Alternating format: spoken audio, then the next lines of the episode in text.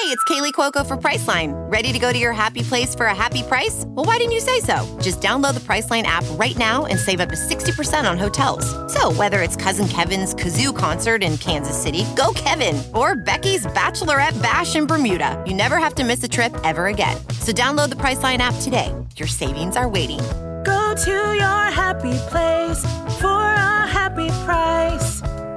Go to your happy price, Priceline. CarMax is putting peace of mind back in car shopping by putting you in the driver's seat to find a ride that's right for you. Because at CarMax, we believe you shouldn't just settle for a car, you should love your car. That's why every car we sell is CarMax certified quality so you can be sure with upfront pricing that's the same for every customer. So don't settle. Find love at first drive and start shopping now at CarMax.com. CarMax, the way car buying should be. Periodic Talks. Hi, I'm Gillian Jacobs. And I'm Diona Reasonover. This is Periodic Talks.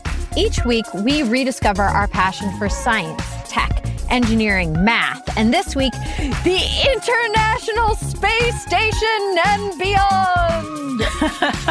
it is STEM for those of us who want to throw a party in space but don't want a planet. That's actually not my joke. My cousin wrote that. It's so good. I, have got great cousins. Hey, what's new? The caterpillars are back. I oh. looked at the tree, the lemon tree, where the giant swallowtail caterpillars were, um, and I saw these tiny orange dots on some of the leaves, which I know now is the first stage. And so I've been monitoring it very closely. Ah. And last night I saw the tiny, tiny caterpillars have now emerged.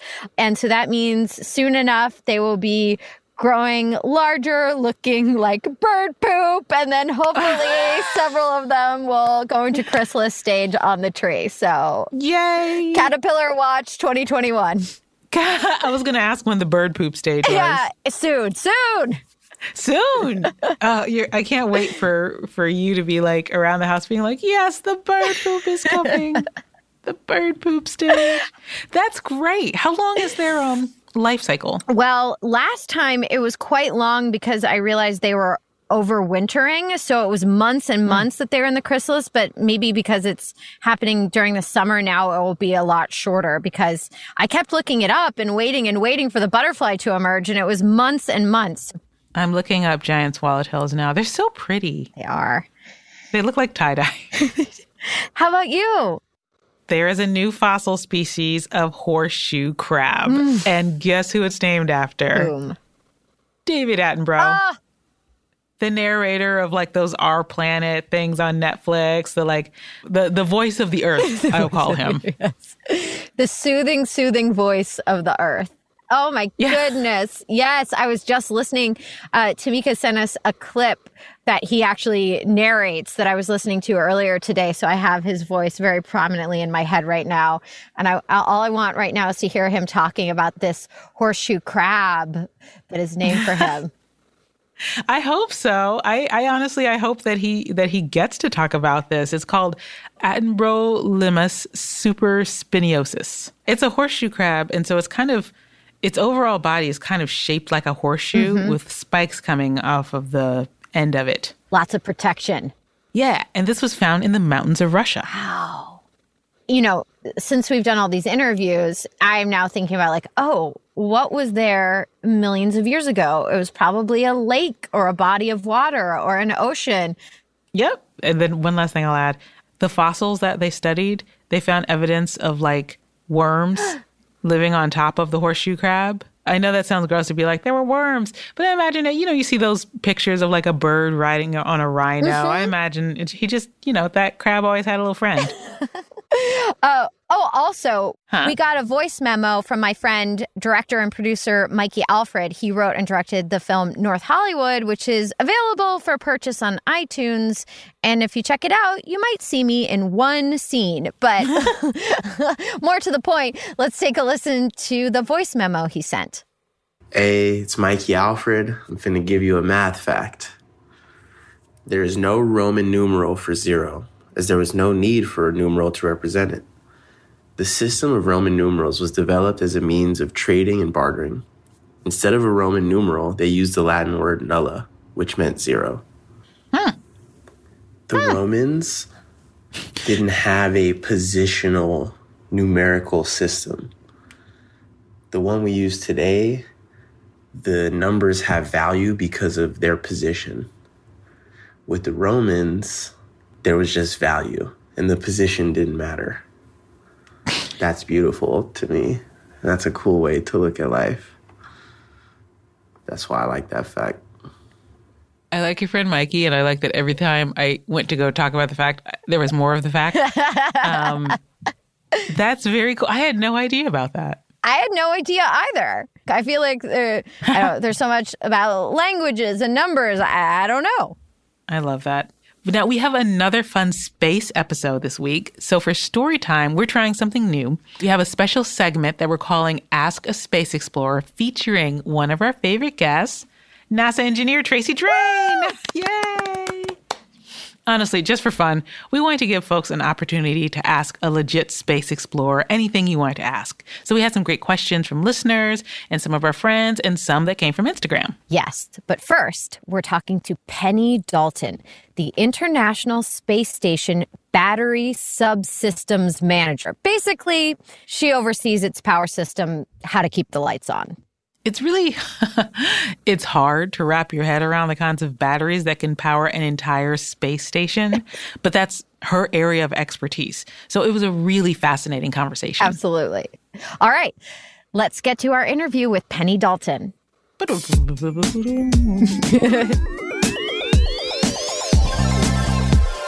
Can you explain your job in the simplest terms? My job, in the simplest terms, is I keep the electricity and the lights on for the International Space Station. Nice. Now, what about in the most technical terms? More technical, I would say I am the International Space Station Battery Subsystem Manager. I am responsible for all aspects of the main electric power system batteries, including build, design, test, launch, operation, and disposal. Very cool. Yeah, that's very cool. Thank you so much. It's an important job. um, so, you know, I've seen pictures of the International Space Station. Um, we've even spoken to astronauts on this podcast who spent time there, but I don't think I'd ever really thought too deeply about its size, the length of the build, how it came together. Could you give us some rough figures of, you know, how large it is, you know, where it is orbiting, things like that to give people a sense of the International Space Station? Okay, you can f- see it from Earth. There is a website called spotthestation.nasa.gov and you tell it where you are and it'll tell you the next time you can see the space space station and how high up it is. So it's constantly going around the earth. You can't always see it where you are, but it's pretty cool. I was out in Houston one time um, working on the space station with some uh, coworkers and we went outside at night and just watched it and it went all the way across the horizon. It was really cool. Oh, wow. Okay, so that, that that's where it is. yes, that's where it is. Visible to the human eye from Earth. Yes. I mean, it looks like a star, but you can track it mm. moving. It's really cool. Wow. And the, the actual size of the whole thing, you've seen it. The center part is where people are living and, and doing space, but then you have the solar arrays that go all the way out to the ends. That entire length is about the length of a football field. Sheesh. Wow. Okay. and it weighs about a million pounds. What? Did you say a million? Yes. oh my goodness. It's got about 13,000 cubic feet of habitable volume. Wow. Wow. And what's really, really cool to me is so I work on the electric power system it went up in December of 2000. Mm-hmm. So the electric power system has been operational and working for over 20 years now. And that was just a piece of it. It took, I, I'd have to look up the number, but like 30 or 40 different launches to build it and add everything to it to get it to where it is now. So it was a marvel of engineering when you think that there were like 15 different countries that were involved. You've got metric versus US kind of measurements, and it all plugged together and it worked. It never was tested on the ground. It was tested once it got up in orbit. Just out of curiosity, um, do you have uh, an idea of the scale, how big the power sources, like how much how much weight does that take up? Mm. I can tell you that one of my batteries, and there are 24 of them up there right now, each of them weighs 410 pounds. These numbers are blowing my mind. I know.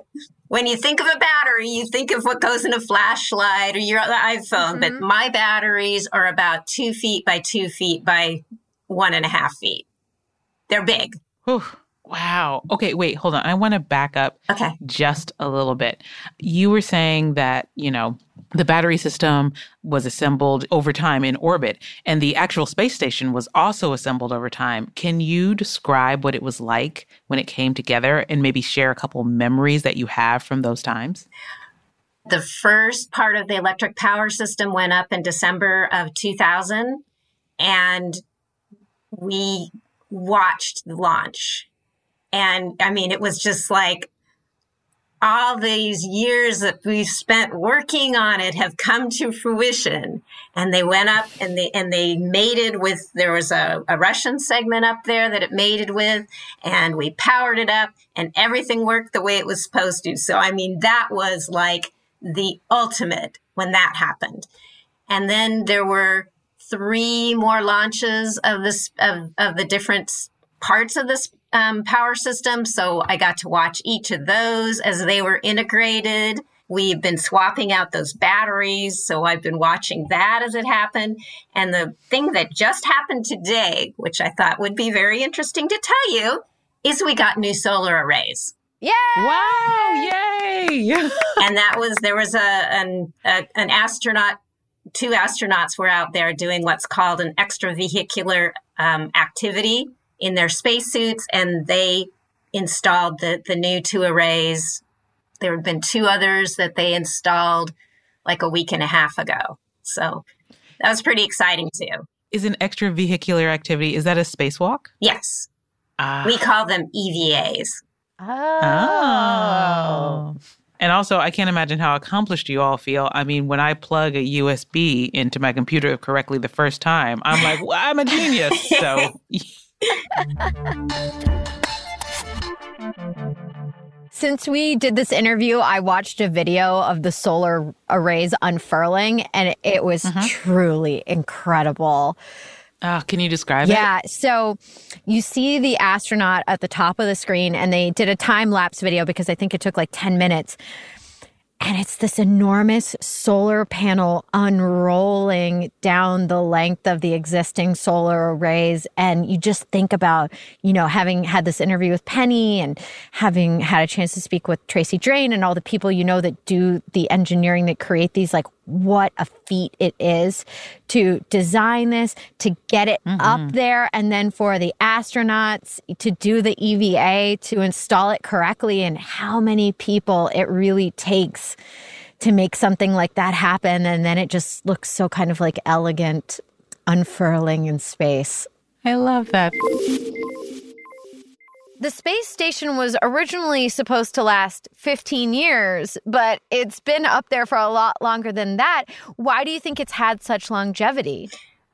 Uh, well, uh, things don't age the same way in space as they do on the Earth. You don't have any hmm. moisture mm. to cause rust. You you have space particles. You have atomic oxygen, but we designed around that so that that they would last things that wear out, like the batteries, have been swapped out. You know, they mm-hmm. were they were designed for a six and a half year operation. An interesting thing about this kind of batteries is they get 16 charge and discharge cycles every day because that's mm-hmm. how often the space station goes around the the earth.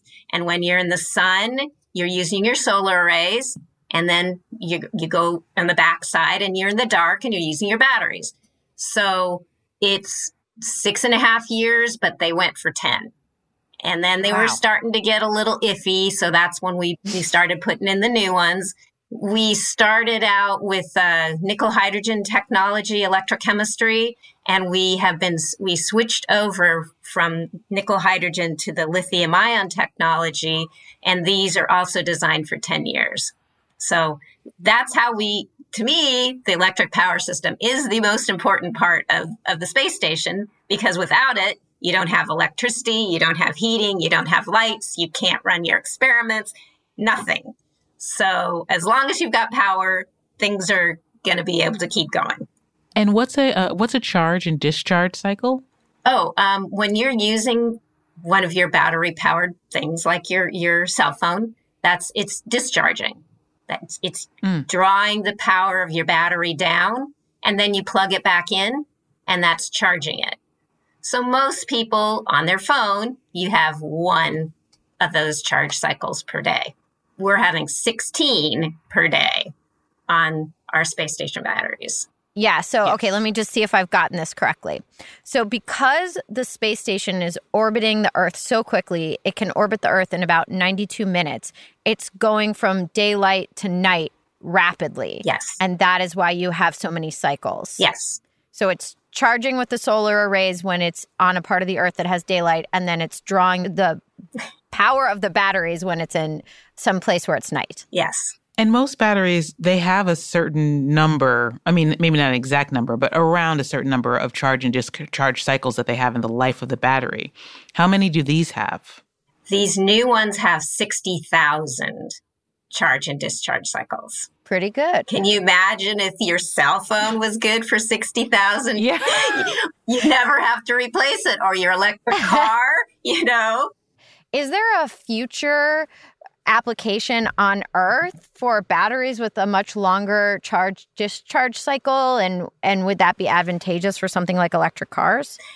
Uh, well, I the the Teslas do use lithium ion. Mm. So yes, but the ones that they use are are the the kind that you would use in your cell phone. So they're mm-hmm. a lot cheaper than what we got for the space station. So you want 60,000 cycles, it's going to cost you a lot more money than if you want 300 cycles. Might not be cost effective currently. Right, right. okay, let's pause this conversation and take a quick break. We'll be right back.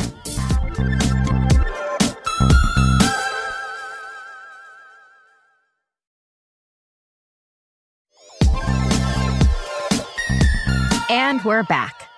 What are the challenges with launching new technology, upgrades, new batteries, new wiring, perhaps, when you have a, a, space station that's been assembled? Some parts are, you know, at this point, 20 years old. Are, what are the challenges with older technology in the original components of the space station and, and new technologies you're now trying to integrate? Right. And that was something that we went into this this upgrade very carefully because we're putting them into an existing slot. We have existing batteries, we're p- pulling those out and we're putting a new one in. Therefore, exact same size, right? So the mm-hmm. fit and form factor has to be the same. Um, the old technology operated at a lower temperature than the new technology. So we had mm-hmm. to take that into account. How do we redesign the system without doing anything so that we could raise the temperature? The lithium ion is more like room temperature, the nickel hydrogen were more like zero degrees. So, you know, you, you had to take into account how we could operate the thermal control system that was there without changing it. And that was done by some software changes to you know, flush the ammonia th- through the, the, the thermal control system so that it was not getting as cold. The nickel hydrogen batteries operated on a pressure cycle. So mm-hmm. we looked at the pressure that was inside one of these, and that's when we would say, okay, you've reached a certain pressure, charging is over. Don't put any more charge in. The lithium ion are not pressure.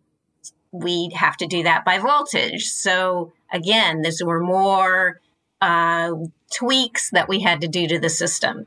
The nickel hydrogen are much heavier, so we needed two nickel hydrogen for one lithium ion. So we had to figure Hmm. out how to way to replace two with one in the existing size and factor. So we had to develop another box to cover where the old nickel hydrogen had been to complete the electrical circuit. So th- th- there's a lot of things that happen. we had to look at safety. You have to worry about the safety. The, the lithium ion, everybody's heard about them catching on fire in a laptop or something. So we had to worry about making sure that they were designed so that they didn't do that. The nickel hydrogen didn't have that same issue. So all of these were up front before we started cutting any metal. Wow. And that's called thermal runaway, right? When Yes. those batteries kind of explode. What are some safety precautions you took to avoid that? So thermal runaway would happen when you overcharge a battery. And so what we have inside of our batteries is there are 30 uh, lithium ion cells and each individual cell is controlled separately so that if any one of them gets to a certain voltage, we can cut it out and it's gone. You're no longer charging it. So that was one of the, and we look at temperatures. If it starts getting too warm, we'd stop charging at that point. And there's different levels. The um, charging and discharging is controlled through something called a battery charge discharge unit. So it has some built in controls that say, okay, if you reach this limit, stop the BCDU, the battery charge discharge unit. But if it somehow continues and you reach a higher limit, that's when you cut out a cell. I'm always amazed by the question, the technical questions you're able to ask our guests, whether it's about like sound engineering or battery. Like, you know so much about so many things. Do you research things that you're interacting around the house, or like how how do you know so much about so many different things? Um, you know what? I always read the manual. Whenever I get something, I always sit down and I really read the whole manual, including the dumb, boring warnings that I always know because I don't like things breaking on me and I like to make sure that I take care of routine maintenance at least, and batteries are usually included in that. Are there a certain um what gosh, I don't even know how to phrase this. How many batteries could could go out on the International Space hmm. Station and it would still be okay? Like what's the the minimum we need here? So let's see, there's 24. We could lose um, a fourth of them and, and they would still be okay. You probably would have to power down some of the experiments, but y- mm-hmm, you mm-hmm. know, you'd still have the, the crew would still be okay. In the Hollywood movie, a, a battery would slip out of an astronaut's hand and float away. Uh, has anything like that ever happened, or is that the thing that sort of thing that only happens in movies and TV shows? The batteries, like I said, they're pretty big. So Yes. yes, I mean you can when you've I've seen a EVAs. So here's an astronaut holding a 410 battery pound battery, and he says, "Here, you take it," and just you know, the guy grabs it. But yes, they have lost tools and you know, like washers and, and little pieces, parts like that have floated off that they haven't noticed until afterwards. Like, oh yeah, we didn't get that washer packed away like we should have, but not batteries. They're they're big enough to watch. And, Yeah, for I forgot they're 400 pounds. yeah. and, and we actually had looked into uh, when we swapped out the old with the new, what are we going to do with the old? Can we take one and just say, yeah, we're done with it and throw it off the side and let it float away? And they did the analysis and they were a little bit worried that it would come back around and hit the space station and that would be a bad thing. So they burned them up. They sent them back down on the, the vehicle that brought up the new ones and they burned up as they entered the atmosphere. So, Oh. Oh, wow. They just like purposely burned up. yes. Oh, is So, wow. so I guess I had never yeah. yeah, there are different types of, of cargo vehicles, and the Japanese hmm. vehicle is that kind. that it goes up and it brings cargo to the space station. And like I said, it brought our batteries, it'll bring up new experiments. And then when it leaves, it just burns up in the atmosphere. Wow. There are the other kind, like SpaceX, that has gone up and they brought crew up and they brought crew down. They do not mm. burn up. I'm learning so much. Using the Earth's atmosphere as an incinerator. Yep. Uh, to your advantage. Yeah. Yes. Sorry, you're watching two people who had never considered this mind being blown because we're just like, wait, what? um, it's an interesting thing. You know, we were talking about you're watching astronauts on a spacewalk, installing your batteries. What is it like to spend your life working on these projects, but you have yet to experience them in person in space? Yeah, I I did apply to be an astronaut many, many years ago.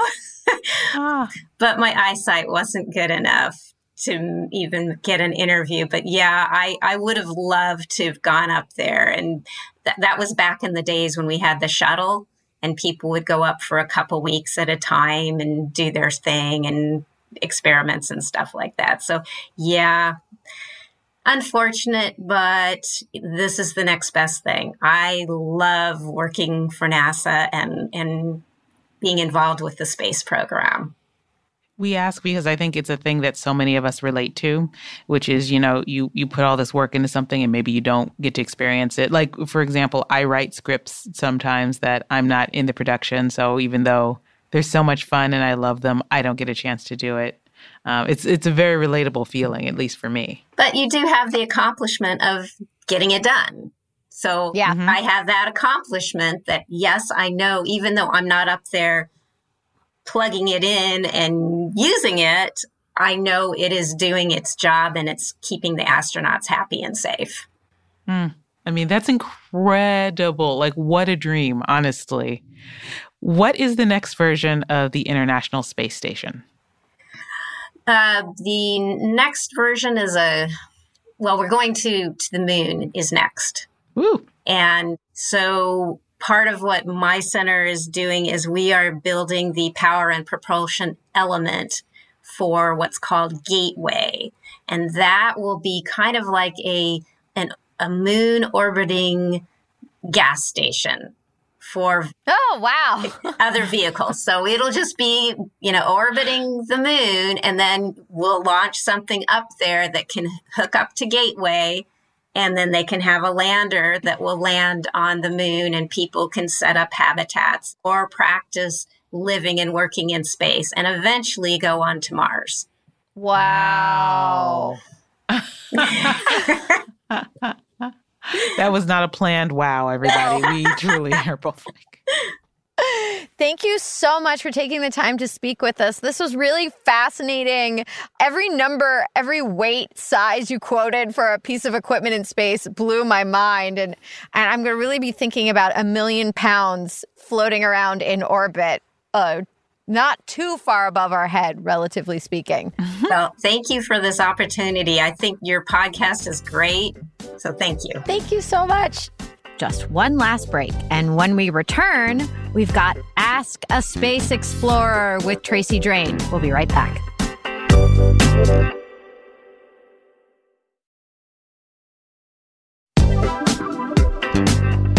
And we're back. It's story time. This week, we're joined by Tracy Drain, flight systems engineer at the Jet Propulsion Laboratory. Welcome back. Hi, thanks for having me back. Yay. Yay. So, so excited. Uh, listeners, Tracy Drain was um, our first interview and our first episode of this podcast. Oh. Gillian did it. So if you have not heard it, please go back and listen to it. It's really incredible. Yeah, it, it was such a great way to kick off the entire podcast with your interview. It was such a mm-hmm. terrific interview. And you have remained one of our favorite people to appear Aww. on the podcast. So we're so thrilled that you agreed to join us again. Um, What's been going on? We talked all the way back in 2019. Um, I think, I mean, aside from all the obvious things, I think you do you have a new job title since last we spoke? Yeah, boy, that feels like a lifetime ago now, doesn't it? With all the craziness going on in the world. And yeah, for me personally, I was the deputy project system engineer on the Psyche mission, which is in development, working on getting it launched uh, very soon here. But I left Psyche in the summer of last year in order to become the new flight systems engineer for the Europa Clipper mission, which is in development, and we're working to get it launched in the fall of 2024. Ooh, can you tell us about the Europa Clipper mission? I can. Oh, it's just such a really fantastic mission. So Europa is one of the moons of Jupiter, and it is a very, very special place because scientists think that even though it's fairly small, it's a little bit smaller than our moon, that it has a shell of ice, and underneath that ice, lots and lots of liquid water, like more than oh. twice the amount of water on the Earth combined, all nestled there under this moon at Jupiter. And science Uh, wondering, you know, hoping, wouldn't it be cool if it had all the right ingredients for life? You need some chemistry in order to mix together. You need a source of energy. And even though Jupiter is five times farther away from the sun than the Earth is, there are some things going on that generate enough heat inside the moon to keep all that water liquid. And they think it probably has a solid core down there in the middle, which is a little melty, right, for reasons that we can discuss in a minute. But you have liquid water touching a rock interface with heat down there. And that might be a nice bubbling cauldron if you have all the right ingredients for life, for life to potentially develop down there. So it's a, it's a really fantastic place to get to go and explore. Now we're just to go into orbit. Unfortunately, we're not to land or like sink down under the ice in order to get down to the water or anything fancy like that. But even just being able to get close to it, do lots of flybys and, and study more about the, the moon is to be fantastic. We I wish listeners could see both of our faces because Gillian and I are both like, whoa. Just like mine. I I never of course, well, yeah, I never knew any of this. I'm I'm making it sound like no one told me about this. But this is so incredible. Okay, okay, just to clarify, on this mission, the spacecraft will orbit Jupiter and then it'll do flybys close to Europa to collect data. So, as the flight systems engineer, what is your job on the mission? One of the cool things about being a systems engineer is that you kind of get to keep your fingers in everything. On the flight system engineering side, my job is responsible for leading a team of like 40 odd people to, to understand all the things that are being developed at the more detailed level. So the thermal, power, telecom, attitude control, propulsion, all of those things. There are lots of experts who work on those very specific subsystems, we call it, and then each individual like component that goes on a spacecraft associated with those things. But we need to understand them well enough to make sure that our design is going to have them all work together to be able to get the job done. And now that we're moving into this period of actually integrating components and doing lots of testing, nothing ever goes exactly right the way you expect it to.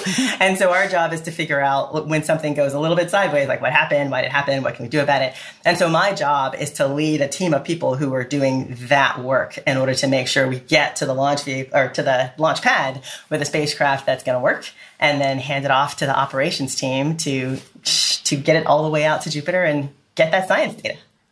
Ah. Well, I mean, I when I say that I could literally talk about this for hours, I truly could. But I'm going to move on because we did bring you here for a special segment that we are calling Ask a Space Explorer. So we asked some listeners and we asked our friends if you could ask a space explorer anything, what would you want to know? And this is this is honestly just for fun, but also because we think you're super cool. nice. Well, I cannot wait to hear what it is that people had to ask. We'll see. Oh, I'm so excited. Okay. So the first question is from Kimmy in Orange County. How does it feel to work in a career that is like within our culture a synonym for the pinnacle of intelligence and capability? wow, that's a great question. you know, there's so many feelings wrapped up in that, right? Most of it is just excitement. It's really cool to be around people who are doing this kind of work all day long. And we were just talking about, uh, Diona, how you are learning new things. I'm learning new things every single day because no one person can have all this information in their brain. So that's really cool just being in that environment it really feels like we are contributing to overall human knowledge. And that feels really, really good. Like no matter what else we do in our lives, we're kind of leaving behind a legacy for all of us to share. Sometimes, frankly, it's a little terrifying.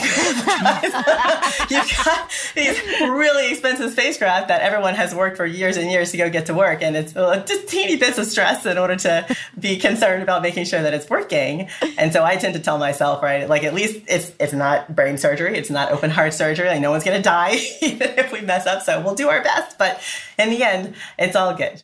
Okay, next question is from my friend Joel McHale. How many things have to go correctly for a spacecraft to successfully launch? Oh my gosh, so many things. Wow. You can think about it almost like a fractal, right? So we do this uh, exercise, and maybe we talked about it last time. I can't remember, uh, called building fault trees. Yes. Where you start with, some, oh, good. So you start with something that really has to work, like launch. And then you say, well, what are the major things that could go wrong so that launch was not successful? You're running out of power. Something's getting too hot or too cold. You don't have communication with the spacecraft, like all these things. And then you just keep going, breaking them down and down and down and down until you get all the way at the end where you are, well, at the end, you get to the point where all the things you would do about it become the same. Mm. And on a fault tree for launch, you might have something like 800 to 1,000 items on it. But those items tend to end at like still pretty complex components like our star tracker or an inertial measurement unit. And then we do these things called FMECAs, failure mode effects criticality analyses. And those go all the way down to like individual pieces inside a component that could go wrong. And each one of those might have hundreds of items. So, so, you know, just hundreds and hundreds, thousands, like so many things have to go right in order to make the launch go well. And that's just, um, and that's just focused on the hardware components of the spacecraft. And then you have all the things on the launch vehicle that have to go right and all the things with the operations team and all the computers they're using to be controlling things and the deep space networks that we use to communicate with it. Like it's just crazy. So many things. Okay. There's a question from John. Are you ever confused to the point of frustration when assembling furniture from IKEA? because if so, this will be a great comfort to us all non scientists and engineers. you know, the funny thing is, because my job is all about problem solving all day long, and I find that to be fun, when I'm assembling mm. furniture and it's not working, it's kind of fun for me. I know that's weird. It makes me sound mildly pathological, but it is. Now, if I'm at it and I'm realizing I'm spending like five times longer than I wanted to, and I'm just trying to get it done so I can kick back and watch my K dramas or something, then yes, that will get frustrating. And then I do the thing that I advise everyone to do phone a friend. I have a husband, he's very handy. And so if I get to the point where something's making me bananas and it's not fun anymore, I'll go knock on his door and be like, here, go fix this. I, I love assembling IKEA furniture secretly, and I also uh, my wife knows this because uh, we'll get something from IKEA, and I'm like, oh, gotta get the uh, the Allen key set. Hold oh, on, that's fantastic. do you also just like throw out the instructions, and you're like, you know, I can figure this out. like, it's more fun to do it as a puzzle anyway. no, I, I do read them, and I'm like, oh, I can't believe they did this step before this. Well, I would have planed it first, but okay. nice. Here's a question we got from Instagram. What do people always assume incorrectly about what you do? Oh, yeah. well, no one's ever asked me that, but something has definitely popped in mind, which is that when we have a spacecraft that is going to take, you know, five years to get to where it's going, like Juno took five years to get all the way out to Jupiter, people incorrectly assume that there's nothing to do, that we're all bored out of our minds, that we're twiddling our thumbs, you go off and get some other job and come back. But uh, the thing is, when you've just launched a baby spacecraft, there's all sorts of things that are not going to go quite right, and you have to figure out what to do about those things. And even if everything went perfectly fine, you have all these checkout activities to do along the way. The scientists always want to exercise their instruments along the way and measure things like the solar wind, or hmm. if you do a flyby of the Earth or Mars, you want to point all your instruments at that body and make sure they're working before you get all the way out to where you're going. So it's just busy, busy, busy. It's a different kind of busy in operations than it is when you're developing something on the ground. So much stuff to do. May I ask, what is a solar wind? Oh, yeah. So the sun really cool thing in our solar system is generating just crazy amounts of energy by nuclear fusion that's going on down inside the heart. And it's making all of this heat and photons and stuff that's escaping it all the time, like going out in all directions. And even though we think of space as being empty, mm-hmm. like all these charged particles and things are coming from the sun in a solar wind. And um, when you have your spacecraft out there, oftentimes we have really sensitive instruments in order to measure whatever body we're going to, and it can measure things about the solar wind. Wow. You can even like, there's now a, um, a technology called solar sails where you make these huge gossamer structures that you can use to get around the solar system by essentially tacking into the solar wind. It's pretty cool. Like windsurfing in Yeah, the solar system? that's right. Wow. okay. This question is from Jessica from the San Francisco Bay Area.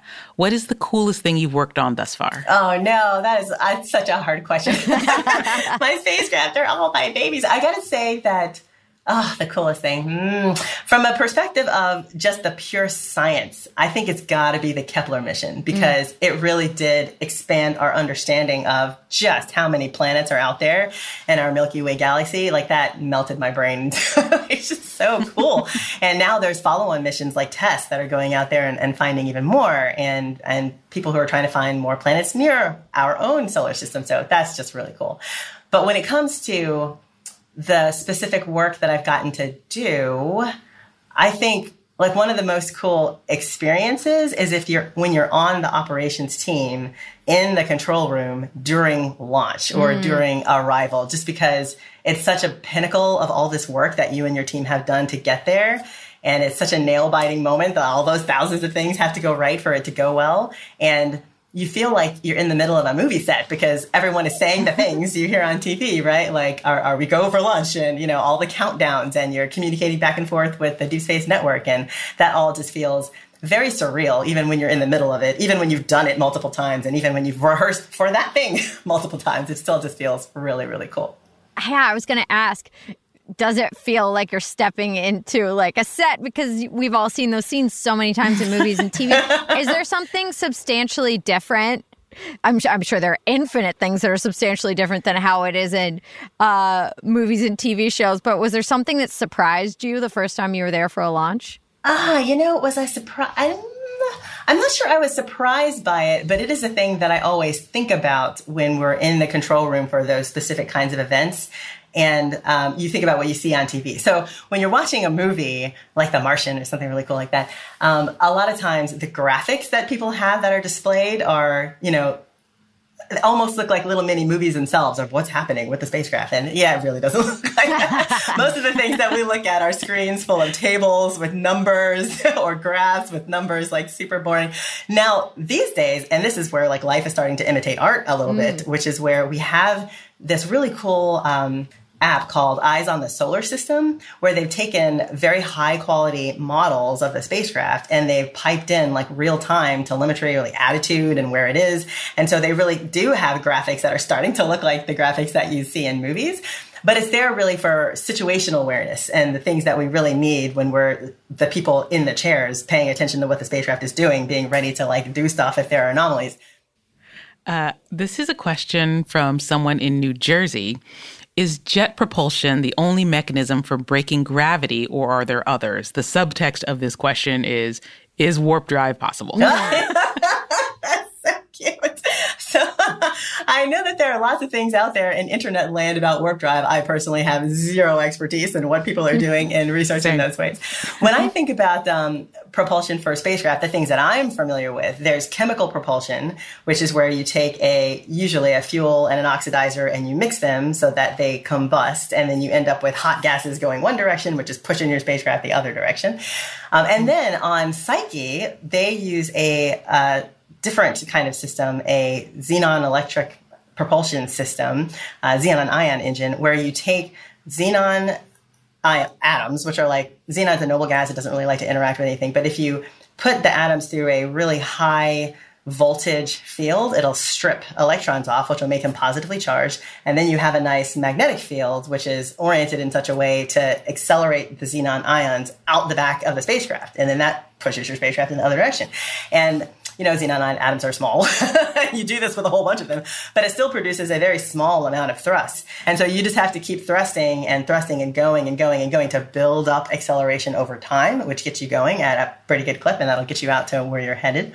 Um, and which is different from the chemical propulsion missions, where where you think about we launch a spacecraft on a launch vehicle, which gives it a huge amount of the energy we need to get to where we're going. And then you do trajectory correction maneuvers to make sure you're on the right track. And that's where you do like temporary burns, like you might burn for 20 minutes, half an hour. Um, some of the burns that we're going to be doing on uh, the Europa Clipper spacecraft on the way there are like that. Okay, here's a question from someone in New York City. What are space explorers most curious about? Yeah, what are space explorers most curious? What there are so many things. I think as a as a per, as a space explorer myself, the thing that I'm most curious about is just anything that is unexpected. I mm. love the fact that we send instruments out there looking, and, and scientists have some sense of what they're looking for, but they're always surprised by things like that. That whole picture of the the crazy hexagon pattern on one of the poles of Saturn and the the eight storms that are all symmetrically organized on the North Pole of Jupiter. Like, really? Is that a thing? I, I love that. I love just being surprised by stuff that people didn't even expect to be out there. And I also think that um, the things that speak to overall understanding that, that fundamentally changes the way we think about the universe, like the whole thing that there are like literally billions and billions and billions of planets out there, like just mind altering. And I'm very curious about things like that. This has been so incredible. Um, thank you so, so much for doing this. It's my pleasure.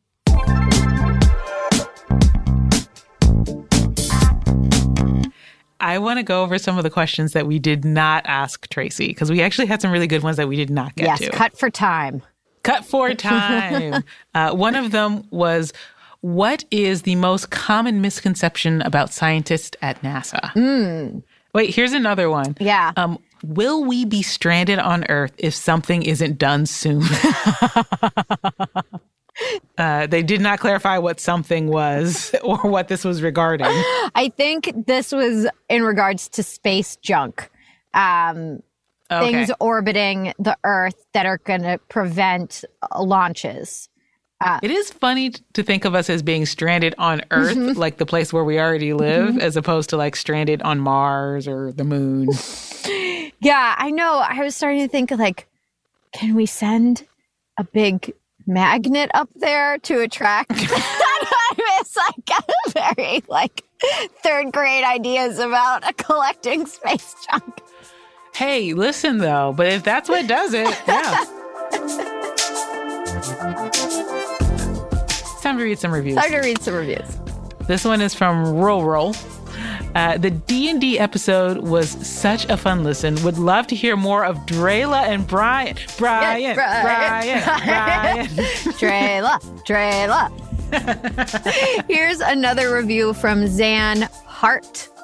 As a woman who works in STEM and a mother of a daughter, it is gratifying and encouraging to have formats like this to listen and engage both me and the world at large.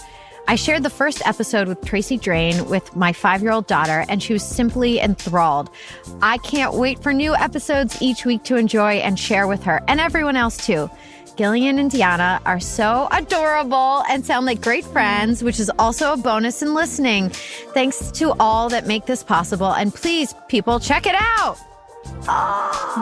Yay! Uh, I, lo- I love the co-sharing with kids. Yeah. That actually makes me so happy. I know. I, I didn't anticipate that when we started this podcast, but every time I hear that, it makes me so happy because I have such great memories of listening to like public radio in the car with my mom as a kid. So it feels like a continuation of that.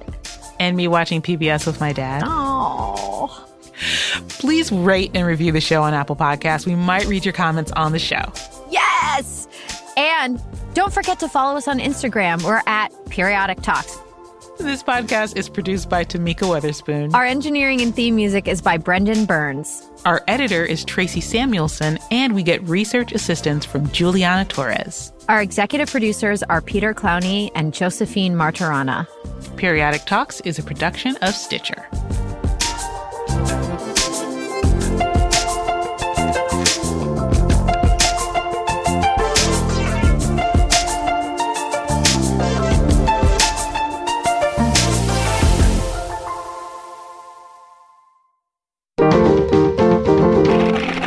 Stitcher.